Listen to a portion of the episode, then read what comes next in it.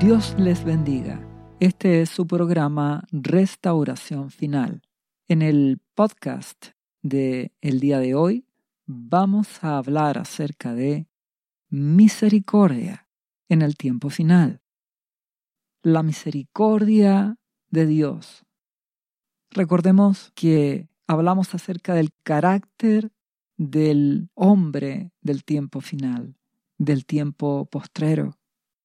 Como lo dice segunda de Timoteo capítulo 3 versículo 1, cuando el apóstol Pablo escribe a Timoteo, inspirado por el Espíritu Santo, declarando que en los postreros días, días finales, vendrán tiempos peligrosos. Si también leemos segunda de Timoteo capítulo 4 versículo 3, hablando también de estos tiempos peligrosos, dice, porque vendrá tiempo cuando no sufrirán la sana doctrina. Tiempo en que la gente no escuchará más la sólida y sana enseñanza. No desearán escuchar la palabra de Dios. Seguirán sus propios deseos, buscarán maestros que les digan solo cosas que les agraden, solo bendición, prosperidad y éxito. Entonces, estamos en tiempos peligrosos, donde, si seguimos leyendo, 2 de Timoteo capítulo 3 versículo 2, habrán hombres amadores de sí mismos, que solo les importa satisfacer sus propios deseos. Avaros, es decir, gente que acumula riquezas para sí, que no ayuda al prójimo. Personas que serán vanagloriosas, soberbias, blasfemas. Algunas se burlarán de Dios y de sus cosas santas. Por naturaleza serán desobedientes a los padres, y eso también se manifestará en su ingratitud. Serán mal agradecidos, impíos que amarán el pecado y sin afecto natural, insensibles por las cosas espirituales o por el dolor del prójimo, implacables, violentos, calumniadores, murmurarán en contra de su prójimo sin ningún tipo de preocupación ni de culpa. Intolerantes, crueles, aborrecedores de lo bueno, personas traidoras, irreflexivas, es decir, impetuosas en hacer lo que ellos quieren, engreídos, amadores de los placeres, de los deleites, más que de Dios. Y ahí hablamos también de que muchos cristianos caen en esto. Amar los placeres, la comida, la bebida, el disfrute de las cosas temporales. No ponen límites, no le dan su corazón a Jesucristo. Aparentan piedad, como dice a continuación el versículo 5, tendrán apariencia de piedad, pero negarán la eficacia de ella. Es decir, aparentarán que son cristianos, pero actuarán como el mundo. Esta es una radiografía, una fotografía donde Dios nos muestra el carácter del hombre del tiempo postrero, del tiempo final, y también de aquellos que se dicen ser cristianos, pero que viven en hipocresía, que aman los deleites, aman lo temporal, aman las cosas materiales, su vida, sus sueños, sus deseos, sus logros, sus estudios, su carrera laboral, su trabajo, su casa, su vida, en vez de darle ese primer lugar a Dios. Entonces se vuelven hipócritas y solo tienen apariencia de piedad, pero son religiosos. Esta es la alerta que Dios nos hace acerca de este tiempo final, del carácter de las personas. Entonces, debes conocer a Jesucristo para librarte de esta forma de ser, de esta forma de actuar. y así hallar gracia y misericordia en Dios a través de Jesucristo, y que tú también seas usado para hacer misericordia al prójimo. Y si eres cristiano, pero te has enfriado, te has puesto hipócrita, es tiempo de arrepentirse.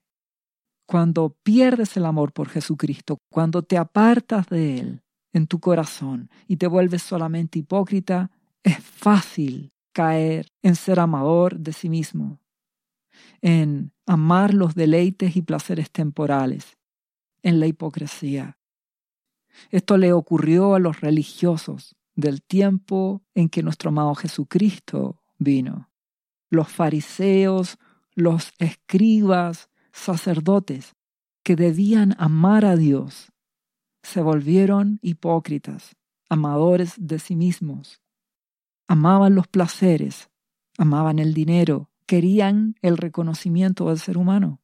Entonces ellos actuaban sin amor, sin misericordia, sin compasión con su prójimo. Porque para que ames a tu prójimo, tienes que tener el amor de Dios en tu vida. Para amar verdaderamente a tu prójimo, como Jesucristo nos enseñó, con amor ágape, primero tienes que tener el amor de Dios. No puedes dar algo que no tienes. Necesitas el amor de Dios en tu vida. Necesitas amarlo y conocerlo para que así Dios te pueda usar con amor y misericordia para con tu prójimo. Entonces los fariseos, como eran hipócritas, no amaban a Jesús. Por lo tanto, caían en amar el dinero, eran avaros. Y esto se los dijo nuestro amado Señor Jesucristo, porque Él les amaba y quería que estos religiosos se convirtieran de verdad. Pero ellos no oyeron a Jesús. En Mateo capítulo 23, versículo 14, nuestro Señor Jesucristo les dijo, Ay de vosotros, escribas y fariseos hipócritas, porque devoráis las casas de las viudas y como pretexto hacéis largas oraciones. Por esto recibiréis mayor condenación. Es decir, líderes religiosos, ustedes engañan a las mismas viudas, se apoderan de sus propiedades y hacen largas oraciones en público para parecer santos. Esa hipocresía hace que los religiosos en vez de tener misericordia por el prójimo, realmente tengan solo interés en obtener algo del prójimo y aparenten ser santos. En Mateo capítulo 23, versículo 23, nuestro amado Señor Jesús también les dice, Ay de vosotros, escribas y fariseos hipócritas, porque diezmáis la menta y el eneldo y el comino, y dejáis lo más importante de la ley, la justicia, la misericordia y la fe. Esto era necesario hacer sin dejar de hacer aquello. Es decir, nuestro amado Señor Jesucristo dice, ustedes diezman de acuerdo a la ley, hasta las hojas de menta y eneldo. Se preocupan en muchos detalles, pero lo que es más importante, la justicia, que es obediencia a Dios, amar a Dios por sobre todas las cosas, el primer y gran mandamiento, eso no lo están haciendo. Puede que ayunen, puede que oren, puede que hagan muchas cosas, pero no aman a Dios. Puede que diezmen, pero no están obedeciendo a Dios no hacen justicia, obediencia, ni misericordia. Misericordia es amor, compasión. Amor en primer lugar a Dios y en segundo lugar a tu prójimo. Y la fe, es decir, creerle a Dios, vivir por la fe. No a ustedes les importa el dinero, la imagen, el prestigio. La religiosidad en el cristiano hace que actúe sin amor, sin compasión, sin misericordia. Por lo tanto, en este tiempo final pueden aparentar que ayudan al prójimo o que aman a Dios, pero solo será apariencia, porque si no tienes el amor de Jesucristo en tu vida, no puedes entregar ese amor. No puedes dar lo que no tienes. Necesitas amar a Jesucristo. Necesitas a través de Él amar a Dios, permanecer en Él, para que así ames y hagas misericordia, amor y compasión con el prójimo. Si analizamos más respecto de la misericordia, vamos a ir al libro de Mateo, capítulo 18, versículo 23, cuando nuestro buen Señor Jesucristo declara, porque el reino de los cielos es semejante a un rey como nuestro Dios, que quiso hacer cuentas con sus siervos.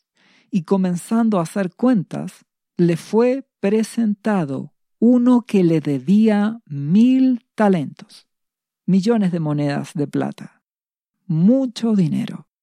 A este siervo, como no pudo pagar, ordenó su señor venderle y a su mujer e hijos y todo lo que tenía para que se le pagase la deuda. Lo cual es correcto, es lo justo. Un siervo debe millones de monedas de plata y debe pagar a su rey. ¿Y qué ocurre? Versículo siguiente. Entonces aquel siervo, postrado, le suplicaba al rey, diciendo, Señor, ten paciencia conmigo, y yo te lo pagaré todo. Se humilló. Y el Señor de aquel siervo, movido a misericordia, le soltó y le perdonó la deuda.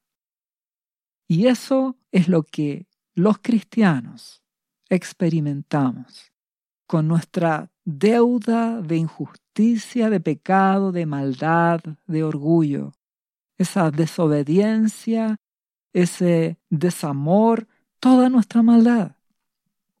Vamos al Padre y nos humillamos pidiendo perdón, gracia y misericordia a través de Jesucristo.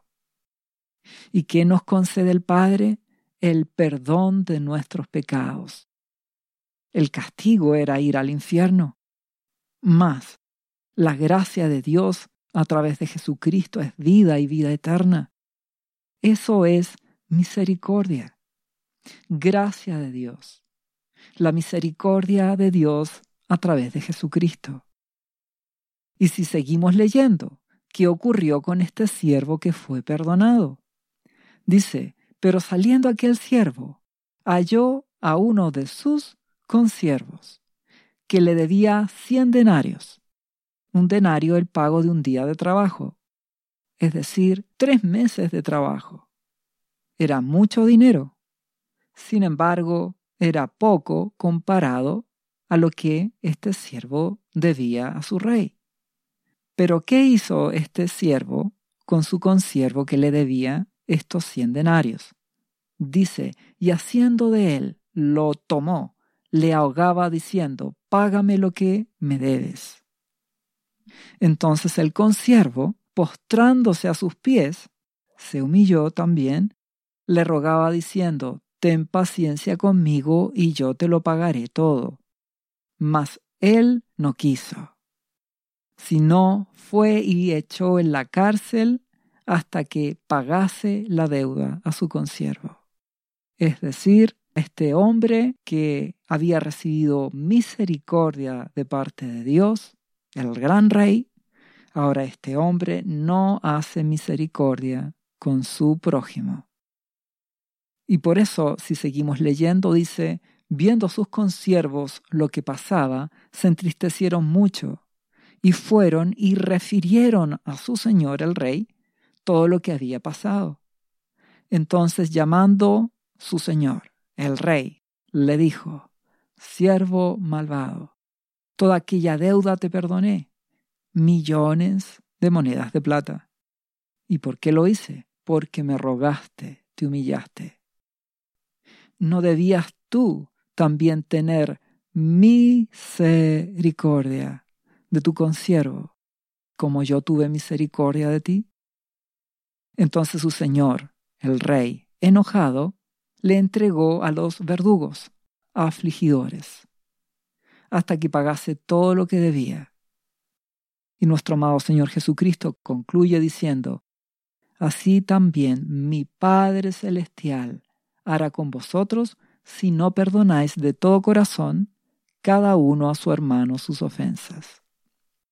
Perdón y misericordia. ¿Por qué hacemos misericordia con los demás? Porque Dios ha hecho misericordia con nosotros.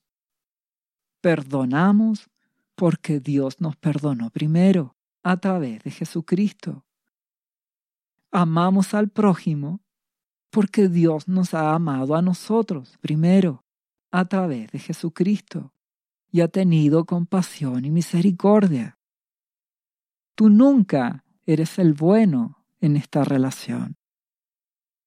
Solo si tienes a Jesucristo en tu vida, recibes la misericordia y la gracia de Dios, puedes dar a Jesucristo a los demás, dar misericordia y gracia de Dios a otros.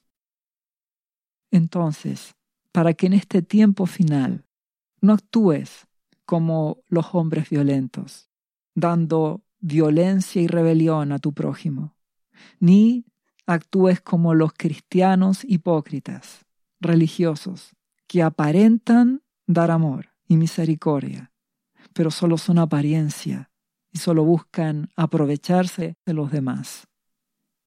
Para que no caigas en eso, necesitas amar a Dios a través de amar a Jesucristo. Y ahí tendrás el amor de Dios en tu vida, manteniendo ese primer amor con Él. Y fruto de eso, podrás dar amor a tu prójimo, teniendo compasión, haciendo misericordia, perdonando. Tú perdonas a tu prójimo no porque sientas o no lo sientas, es porque recibiste el perdón y la gracia en Jesucristo. Es determinación. Esto no es emoción. Amas porque recibiste el amor de Jesús. Él te hizo libre. Por eso amas, perdonas y haces misericordia. Aún en este tiempo final. La palabra de Dios dice que al aumentar la maldad, a causa de la violencia y del pecado y la injusticia que hay, el amor de muchos se enfriará. Pero si velas, si estás despierto, si luchas por mantener ese amor por tu Padre y recibir cada día de su amor, recibir de su presencia, del amor de Jesucristo a través del Espíritu Santo, mantendrás tu amor y podrás amar al prójimo y hacer misericordia. Recuerda que todos hemos fallado, todos hemos pecado, que todos hemos sido hijos pródigos. Si recordamos las palabras de nuestro amado Jesucristo cuando habla del hijo pródigo, ese hijo rebelde que se aparta, pero que vuelve arrepentido si vamos a Lucas capítulo 15, versículo 18, cuando el hijo pródigo entra en razón, se da cuenta de su pecado, de su maldad, dice, me levantaré e iré a mi padre y le diré, Padre, he pecado contra el cielo y contra ti. Ya no soy digno de ser llamado tu hijo. Hazme como a uno de tus jornaleros. Siempre para hallar misericordia hay que tener humillación, arrepentimiento, humillación y cambio. Tal como en el caso anterior, con el deudor a su señor, al rey, se humilla, pide misericordia, halló gracia. Lo mismo con este hijo que se fue de la casa que malgastó sus bienes entregándose a los placeres, a las cosas temporales de este mundo. Vuelve humillado con arrepentimiento, buscando misericordia y determinado a cambiar.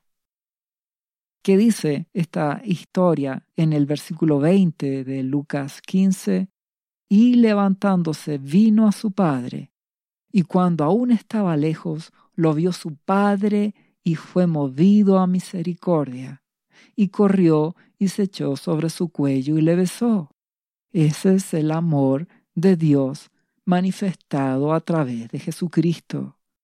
La misericordia la compasión, el amor del Padre a través de Jesús. Si seguimos leyendo, y el Hijo pródigo le dijo, Padre, he pecado contra el cielo y contra ti, y ya no soy digno de ser llamado tu Hijo. Pero el Padre dijo a sus siervos, Sacad el mejor vestido y vestidle, y poned un anillo en su mano y calzado en sus pies, y traed el becerro gordo y matadlo, y comamos y hagamos fiesta, porque este mi hijo muerto era, y ha revivido, se había perdido y es hallado, y comenzaron a regocijarse. La misericordia de Dios para con todo aquel que va a Jesucristo, que se humilla, arrepentido de sus pecados, buscando obedecer a Dios a través de obedecer a Jesucristo. Y así hallará gracia delante de Dios, porque Dios quiere darte la salvación a través de Jesucristo. Si no conoces a Jesús, él te ama y quiere que vuelvas a casa. Y si tú has ido a iglesias, pero has vivido en hipocresía, Dios te ama y quiere que vuelvas a casa con esa actitud de humillación y arrepentimiento. Y así hallarán en Jesucristo misericordia, compasión, perdón. Por eso te invito a darle tu vida a Jesucristo, porque aún la misericordia de Dios está disponible. Si vamos a Primera de Timoteo, capítulo 1, versículo 12 en adelante, vemos como el apóstol Pablo habla acerca de su ministerio, de su llamado, de cómo Dios Padre por medio de Jesucristo, hizo misericordia en la vida de Pablo. Dice, doy gracias al que me fortaleció, a Cristo Jesús nuestro Señor. Dice, gracias Jesús, porque me tuvo por fiel, poniéndome en el ministerio. Nuestro Jesucristo, amado Salvador, fortalece a Pablo para que les sirva. Versículo 13 de Primera de Timoteo dice a continuación, habiendo yo, dice Pablo, siendo antes blasfemo, es decir, ofendí a Dios gravemente, también perseguidor, persiguió a la iglesia, encarcelaba a cristianos, e injuriador, insultaba a los cristianos actuaba Pablo como alguien perverso en contra de los cristianos. Sin embargo, dice, mas fui recibido a misericordia. Dios tuvo misericordia de mí. Recuerda que cuando nuestro amado Jesucristo se le aparece a Pablo en esa luz que ciega a Pablo, Pablo se humilla y dice, ¿qué quieres que haga? Arrepentimiento, obediencia. ¿Qué quieres que haga Jesús? Dice Pablo, fui recibido a misericordia porque lo hice en ignorancia, en incredulidad. No conocía realmente a Jesús. Por eso insultaba, por eso perseguía, por eso era un blasfemo, pero me arrepentí y la gracia de Dios me alcanzó. La gracia en Jesucristo, el amor de Dios a través de Jesús. Versículo siguiente, versículo 14 dice, pero la gracia de nuestro Señor fue más abundante con la fe y el amor que es en Cristo Jesús. Es decir, Dios, a través de Jesús, me perdonó, me dio amor y fe. Dice a continuación, palabra fiel y digna de ser recibida por todos. ¿Cuál es esta palabra?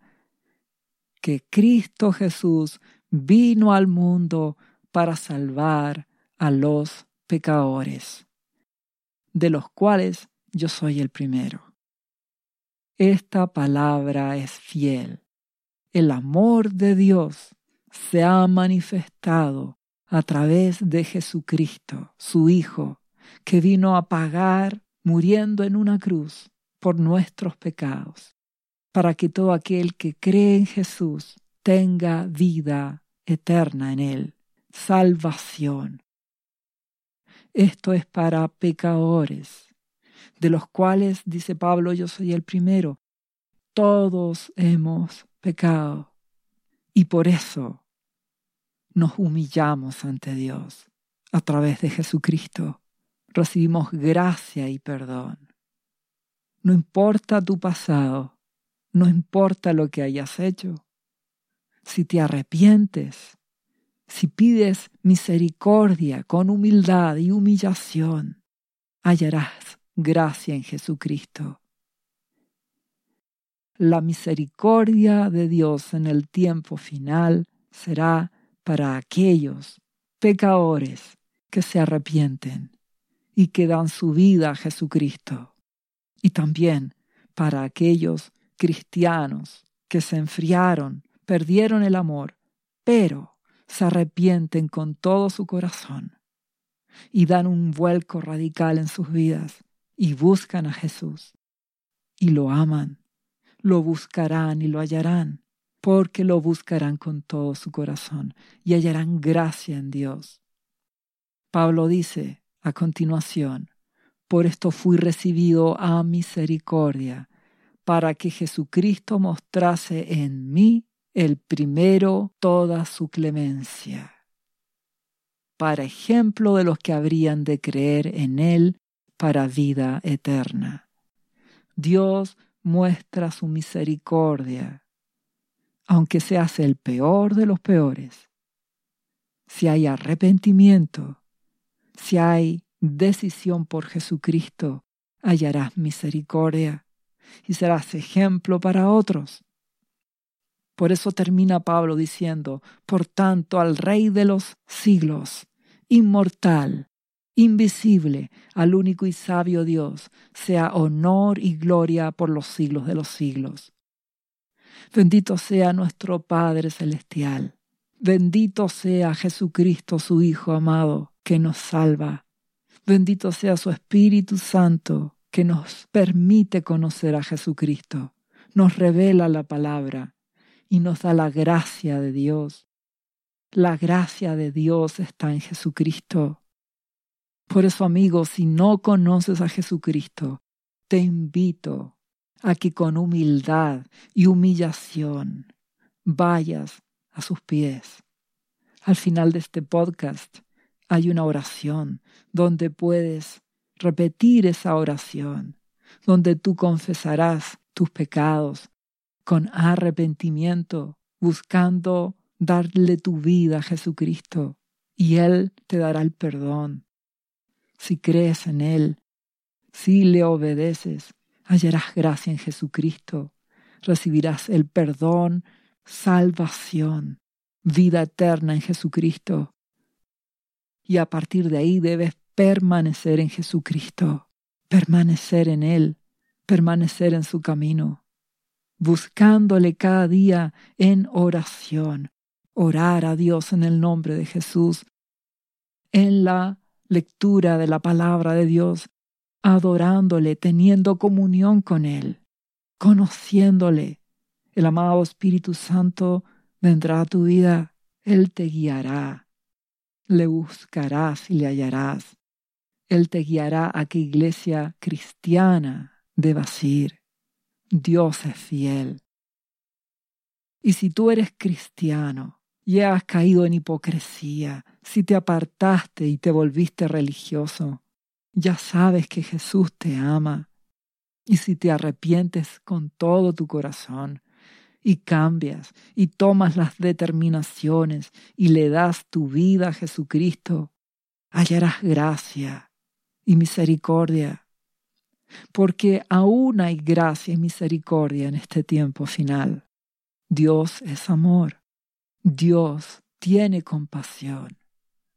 Hebreos capítulo 4, versículo 15 dice, porque no tenemos un sumo sacerdote que no pueda compadecerse de nuestras debilidades, sino uno que fue tentado en todo según nuestra semejanza, pero sin pecado. Jesús es nuestro sumo sacerdote. Él se compadece de nosotros y a través de Él obtenemos perdón y misericordia. Y nuestro Abba Padre nos perdona y nos restaura. Dice, acerquémonos pues confiadamente al trono de la gracia para alcanzar misericordia y hallar gracia para el oportuno socorro. Hallar gracia. Dios da abundante gracia, misericordia a aquellos que se humillan, aquellos que van a su presencia en el nombre de Jesucristo, por medio de Jesucristo, y piden al Padre fortaleza para vencer toda debilidad, vencer toda tentación, y así mantenerse en Jesucristo.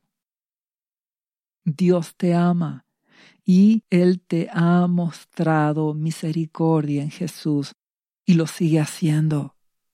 Misericordia a través de Jesucristo, salvación. Por eso te invito a darle tu vida a Jesucristo, a amarlo, a buscarlo y a través de Él llegar al Padre. Orar a Dios en el nombre de Jesús para que halles gracia, para que el Espíritu Santo te fortalezca y puedas ser un cristiano de verdad, que des fruto, que ames a Dios con ese amor leal. Si tú amas a Dios, como fruto de eso, amarás a tu prójimo.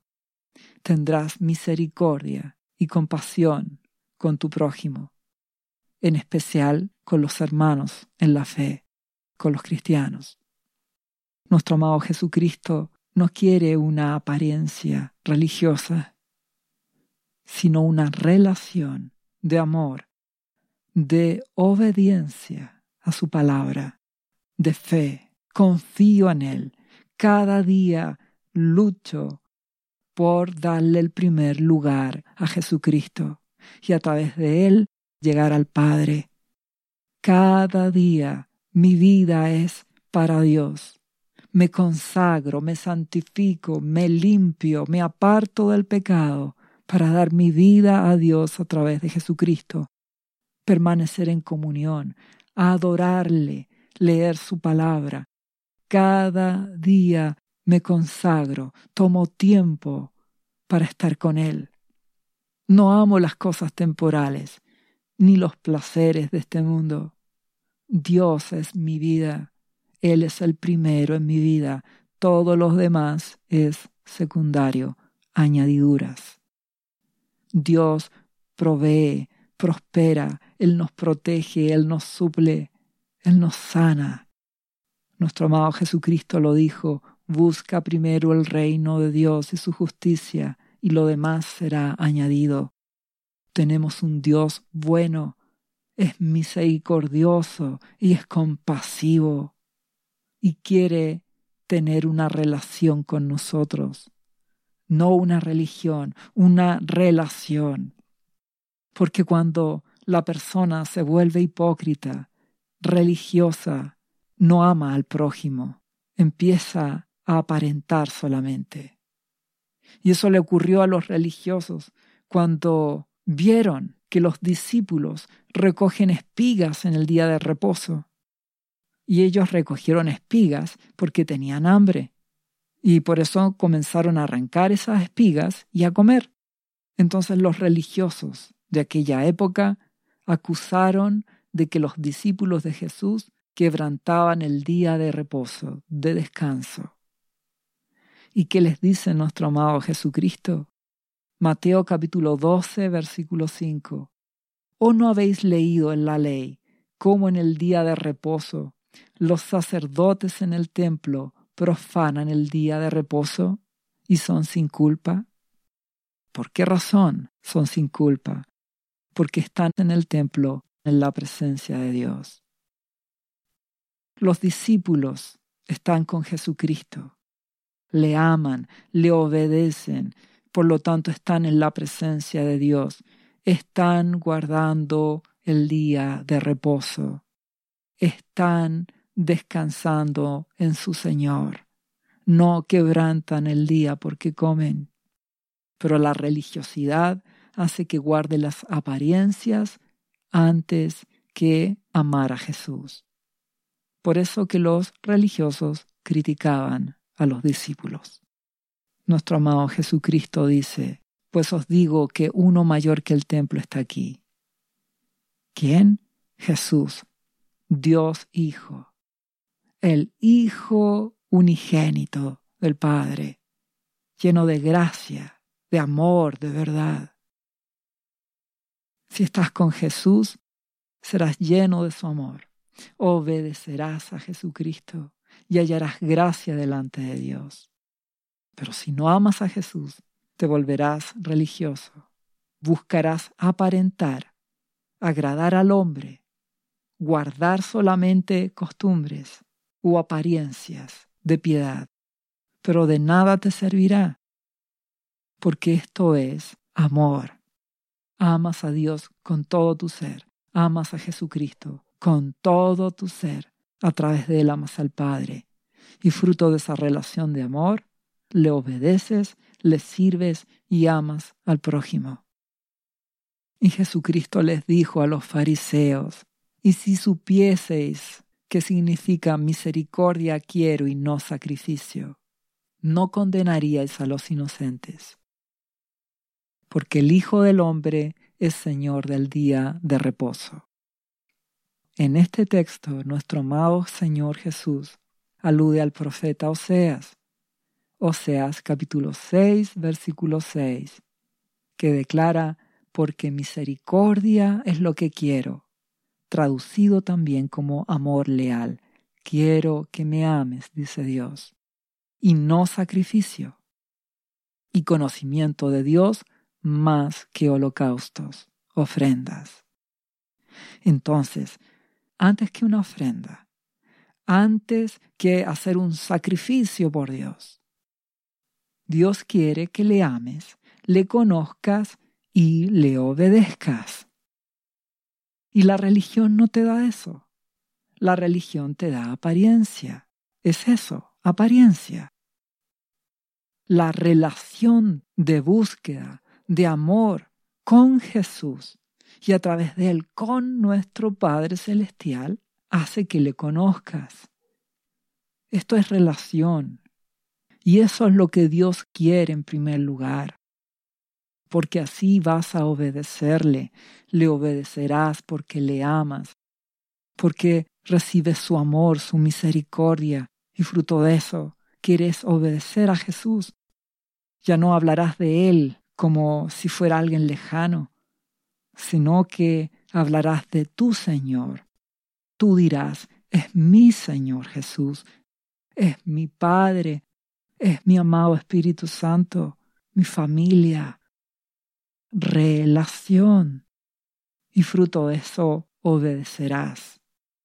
Dios quiere tu corazón, tu amor, tu obediencia. Fruto de esto harás misericordia y compasión con el prójimo, porque darás de lo que tienes en tu corazón, el amor de Jesús en ti. Y si analizamos en el tiempo en que nos encontramos, un tiempo final, donde el ser humano, la sociedad en general, ha escogido la violencia, la rebelión, imponer sus derechos, imponer sus deseos. No busca a Dios. Se ha endurecido. Y los cristianos que han profanado el templo lo han menospreciado al Espíritu Santo porque no le buscan, no le obedecen, no se limpian, no se santifican cada día. Todo este escenario ha hecho que Dios juzgue con justicia. Su presencia retrocede, se aparta, como ocurrió en la visión de Ezequiel cuando la presencia de Dios sale de su templo. Y cuando esto ocurre, se aparta su protección. Y, como resultado, se desata la violencia. El destructor se levanta. El diablo, con sus huestes de maldad, actúan. El ladrón que viene a hurtar, matar y destruir. Y así nos encontramos en este tiempo final, donde no hay misericordia en el ser humano, ni en los religiosos, ni en el hombre natural, donde espíritus de destrucción toman cada día más el control de este mundo, con guerra, con violencia, con hambre, con toda clase de maldad.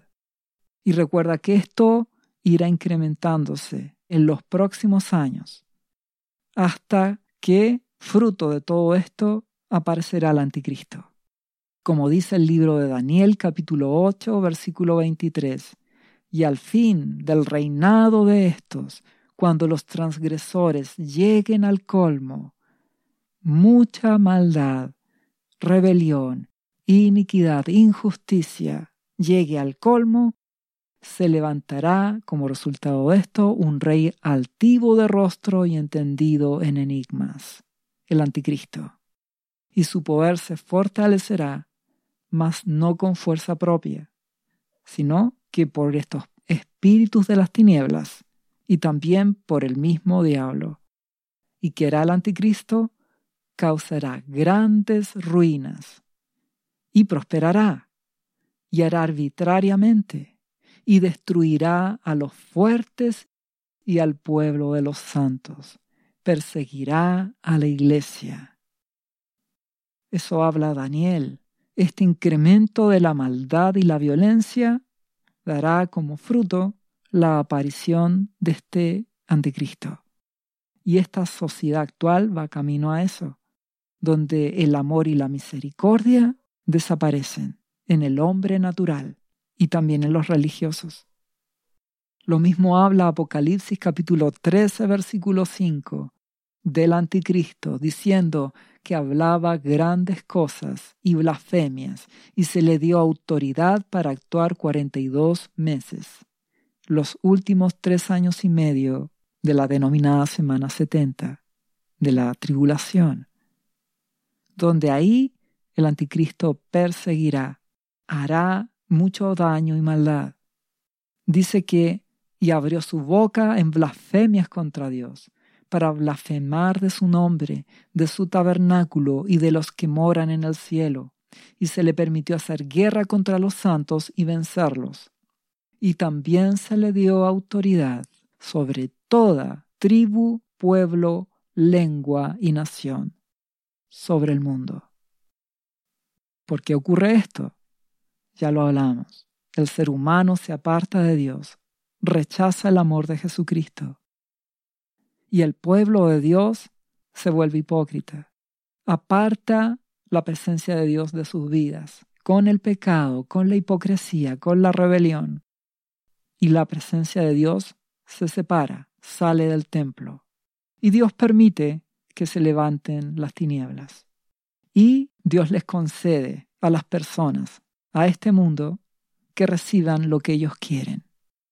Rechazan el amor de Dios y eligen la violencia, el pecado y la maldad, y eso es lo que reciben.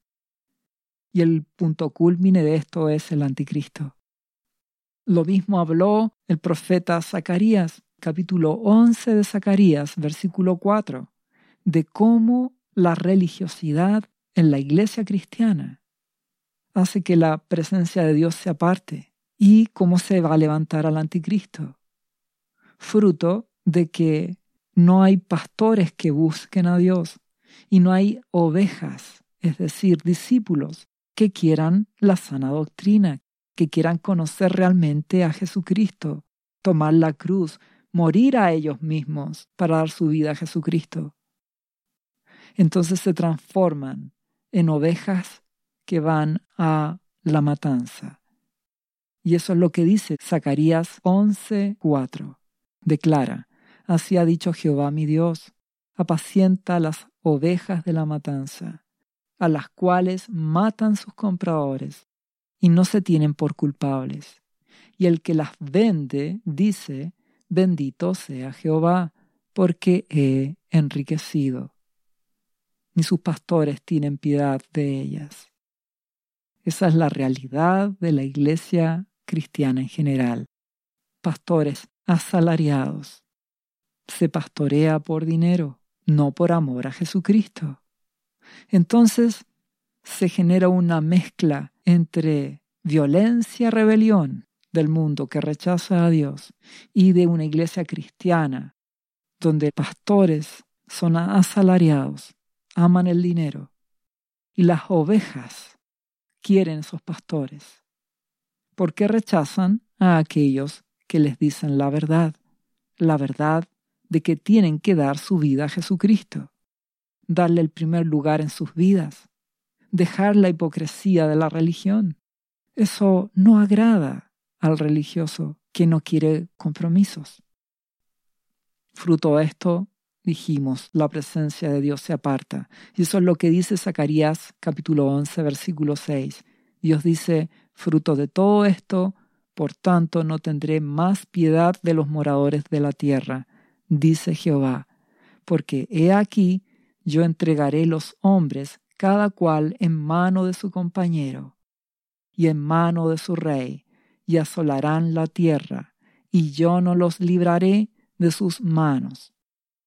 Es decir, Dios entrega a los hombres a que hagan su propia voluntad. Ellos quieren gobernar, háganlo. No quieren mi misericordia y la rechazan, se los concedo. Actúen ustedes.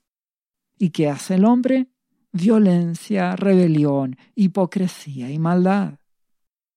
Zacarías capítulo 11, versículo 16 termina diciendo, porque he aquí, yo levanto en la tierra, o permito, dice Dios, en la tierra un pastor que no visitará las perdidas, ni buscará la pequeña, ni curará la perniquebrada, ni llevará la cansada a cuestas, sino que comerá la carne de la gorda y romperá sus pezuñas.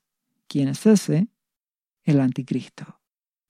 Ese es el resultado de todo este proceso que hoy se está viviendo, de violencia, de maldad, de apartar a Dios de sus vidas y de que los cristianos vivan en hipocresía, que vivan como pecadores que no rindan sus vidas de verdad a Jesucristo, no viviendo en santidad solo aparentando ser cristianos, apartan la presencia de Dios de sus vidas. Estos próximos años cada vez esto será peor.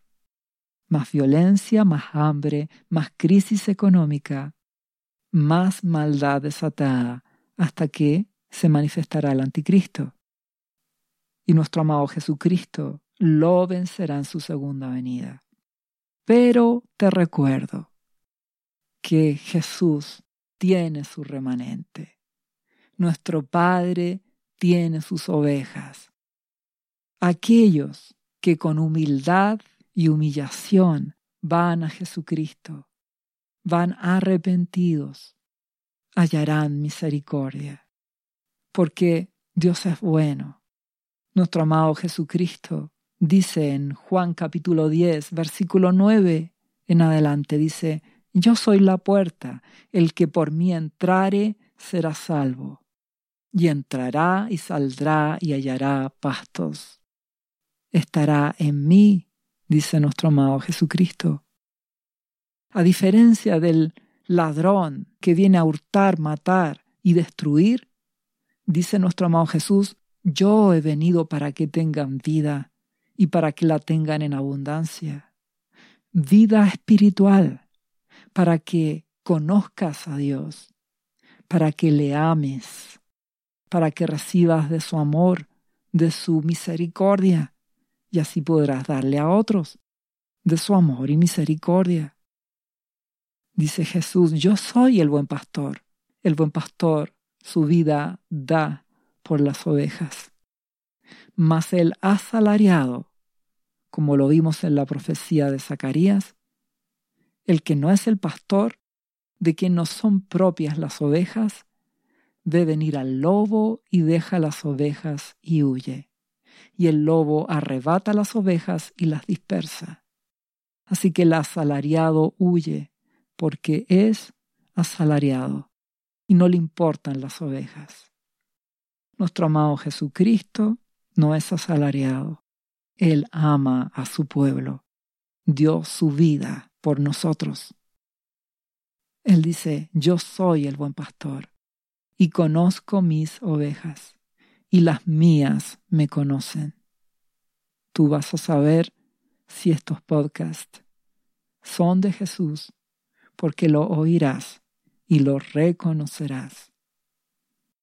Nuestro Señor dice, así como el Padre me conoce y yo conozco al Padre, y pongo mi vida por las ovejas. Por eso me ama el Padre, porque yo pongo mi vida para volverla a tomar. Nuestro amado Jesús dio su vida, murió en una cruz y resucitó él es el buen pastor, que ama y hace misericordia, aún en este tiempo final. Sigue haciendo misericordia.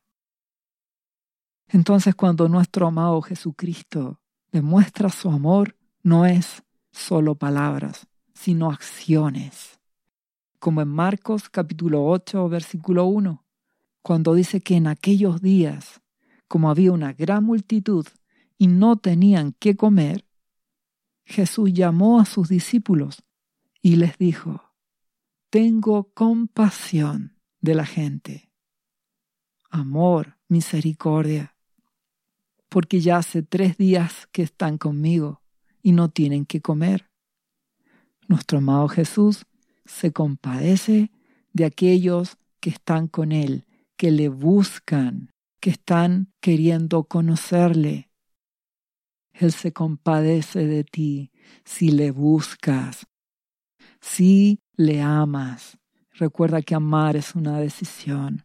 Quiero conocerte cada día, amado Jesús. Cada día oraré, leeré tu palabra, permaneceré en ti. Relación. Dios te guiará al lugar correcto, a la iglesia cristiana correcta. Debes preguntarle, y Él te responderá, porque Él tiene compasión de sus ovejas, de los que están con Él. ¿Y qué sigue diciendo el relato? Dice nuestro amado Jesús, y si los enviaren ayunas a sus casas, se desmayarán en el camino, pues algunos de ellos han venido de lejos. Él piensa, Él ama, nuestro amado Jesús te ama, conoce tu condición, porque nuestro Padre conoce de dónde tú viajas, de dónde tú vienes. Él conoce tu corazón y Él te responderá. Si le buscas, le hallarás y hallarás misericordia, como fue en este caso. Sus discípulos le dijeron, ¿de dónde podrá alguien saciar de pan a estos aquí en el desierto? Es que nada es imposible para Dios. En medio del desierto, de las dificultades, de este tiempo de crisis, de hambre, de guerra, de enfermedad, aún la gracia de Dios en Jesucristo está disponible para aquellos que le aman y le buscan y permanecen con Jesús. Si le buscas, le hallarás. Él te sostendrá, Él te guiará. Eres tú el que decides que tanto quieres conocer a Jesucristo. Él siempre está a la puerta y llama. Él está dispuesto a entrar contigo, cenar contigo, conocerte. Búscale y le encontrarás. Para nuestro amado Jesús, que es Dios, no le costó multiplicar el pan en pleno desierto. ¿Qué dice nuestro amado Jesucristo? Él les preguntó, ¿cuántos panes tenéis? Y ellos dijeron, siete. Solo siete para una multitud no sirve en lo humano, pero no para nuestro Abba Padre, no para el poder de Dios, no para su Hijo amado Jesús. ¿Qué hace entonces nuestro buen Jesús? Mandó a la multitud que se recostase en tierra y tomando los siete panes habiendo dado gracias a nuestro hermoso Padre bueno, a Dios Padre, que hizo, los partió y dio a sus discípulos para que los pusiesen delante. Y los pusieron delante de la multitud. También tenían unos pocos pececillos, y los bendijo, y mandó que también los pusiesen delante y comieron y se saciaron y recogieron de los pedazos que habían sobrado siete canastas. Eran los que comieron como cuatro mil y los despidió. Dios no ha cambiado. Nuestro Padre sigue haciendo milagros. Jesucristo, el Hijo de Dios, sigue haciendo milagros hoy sanando, liberando, perdonando pecados, restaurando a aquellos que le aman, que le buscan, que rinden sus vidas a Jesucristo como su Salvador y como su Señor. Le obedecen. Tal como fue con la iglesia de Filadelfia en Apocalipsis capítulo 3 versículo 10 por cuanto has guardado la palabra de mi paciencia, yo también te guardaré de la hora de la prueba que ha de venir sobre el mundo entero, para probar a los que moran sobre la tierra. He aquí, yo vengo pronto, dice Jesucristo. Retén lo que tienes, para que ninguno tome tu corona. Jesús vendrá, Él guardará a los suyos. Dios Padre, a través de Jesucristo, sigue manteniendo su amor y misericordia para aquellos que se arrepienten de una vida de religiosidad, se apartan de eso y se consagran a Dios con todo su corazón a través de Jesucristo.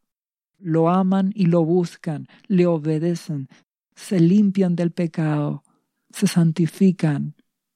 Y también para todos aquellos que son nuevos, que no conocen a Jesucristo, que ahora rinden su corazón, que ahora dan su vida a Jesús, hallarán gracia.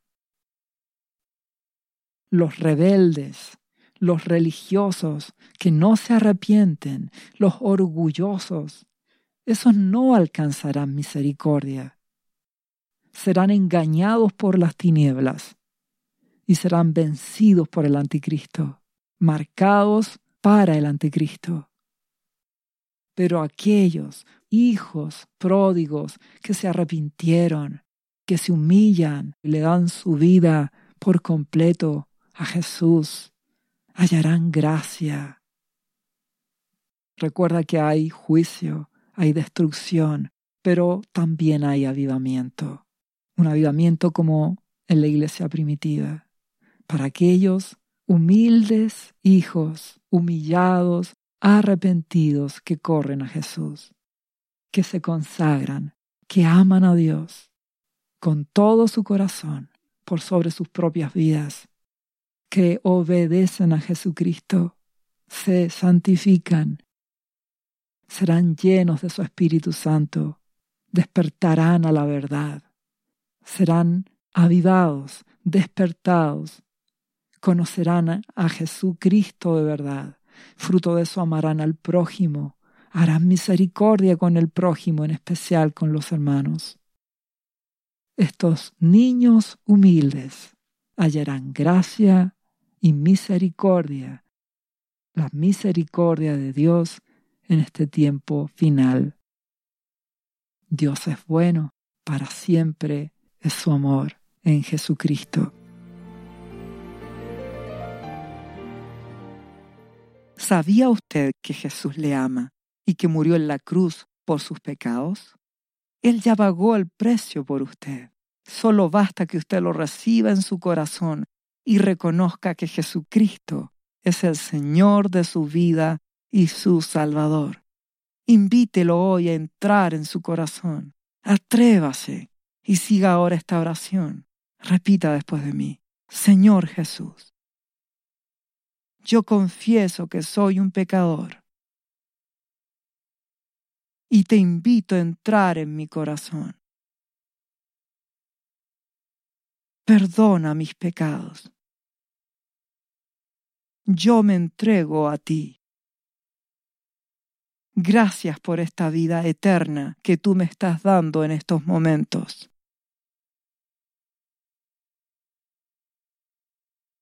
Yo te confieso ahora como mi Señor y mi Salvador. lea la Biblia y busque una iglesia cristiana para que le enseñen la palabra de Dios. Lea Juan capítulo 3 versículo 16. Visite cristo-viene.cl. ¿Sabías que Jesús te ama y quiere sanarte de toda enfermedad? La Biblia dice que Jesús llevó tus enfermedades y sufrió tus dolores para que tú ahora estés sano. Solo tienes que creer en Jesús y pedirle que entre a tu corazón y perdone tus pecados. Repite este versículo de la Biblia varias veces al día, cada día. Por las heridas de Jesús fuimos sanados y por esta promesa yo soy sano. Los azotes que sufrió en la cruz representan tu sanidad para este tiempo. Tienes que creerlo con todo tu corazón, porque Jesús te ama y quiere verte sano de cualquier enfermedad. No te rindas, insiste y créele a Jesús. Lee la Biblia y busca una iglesia cristiana. Lee Isaías capítulo 53, versículo 5 visite cristo-viene.cl. Restauración final.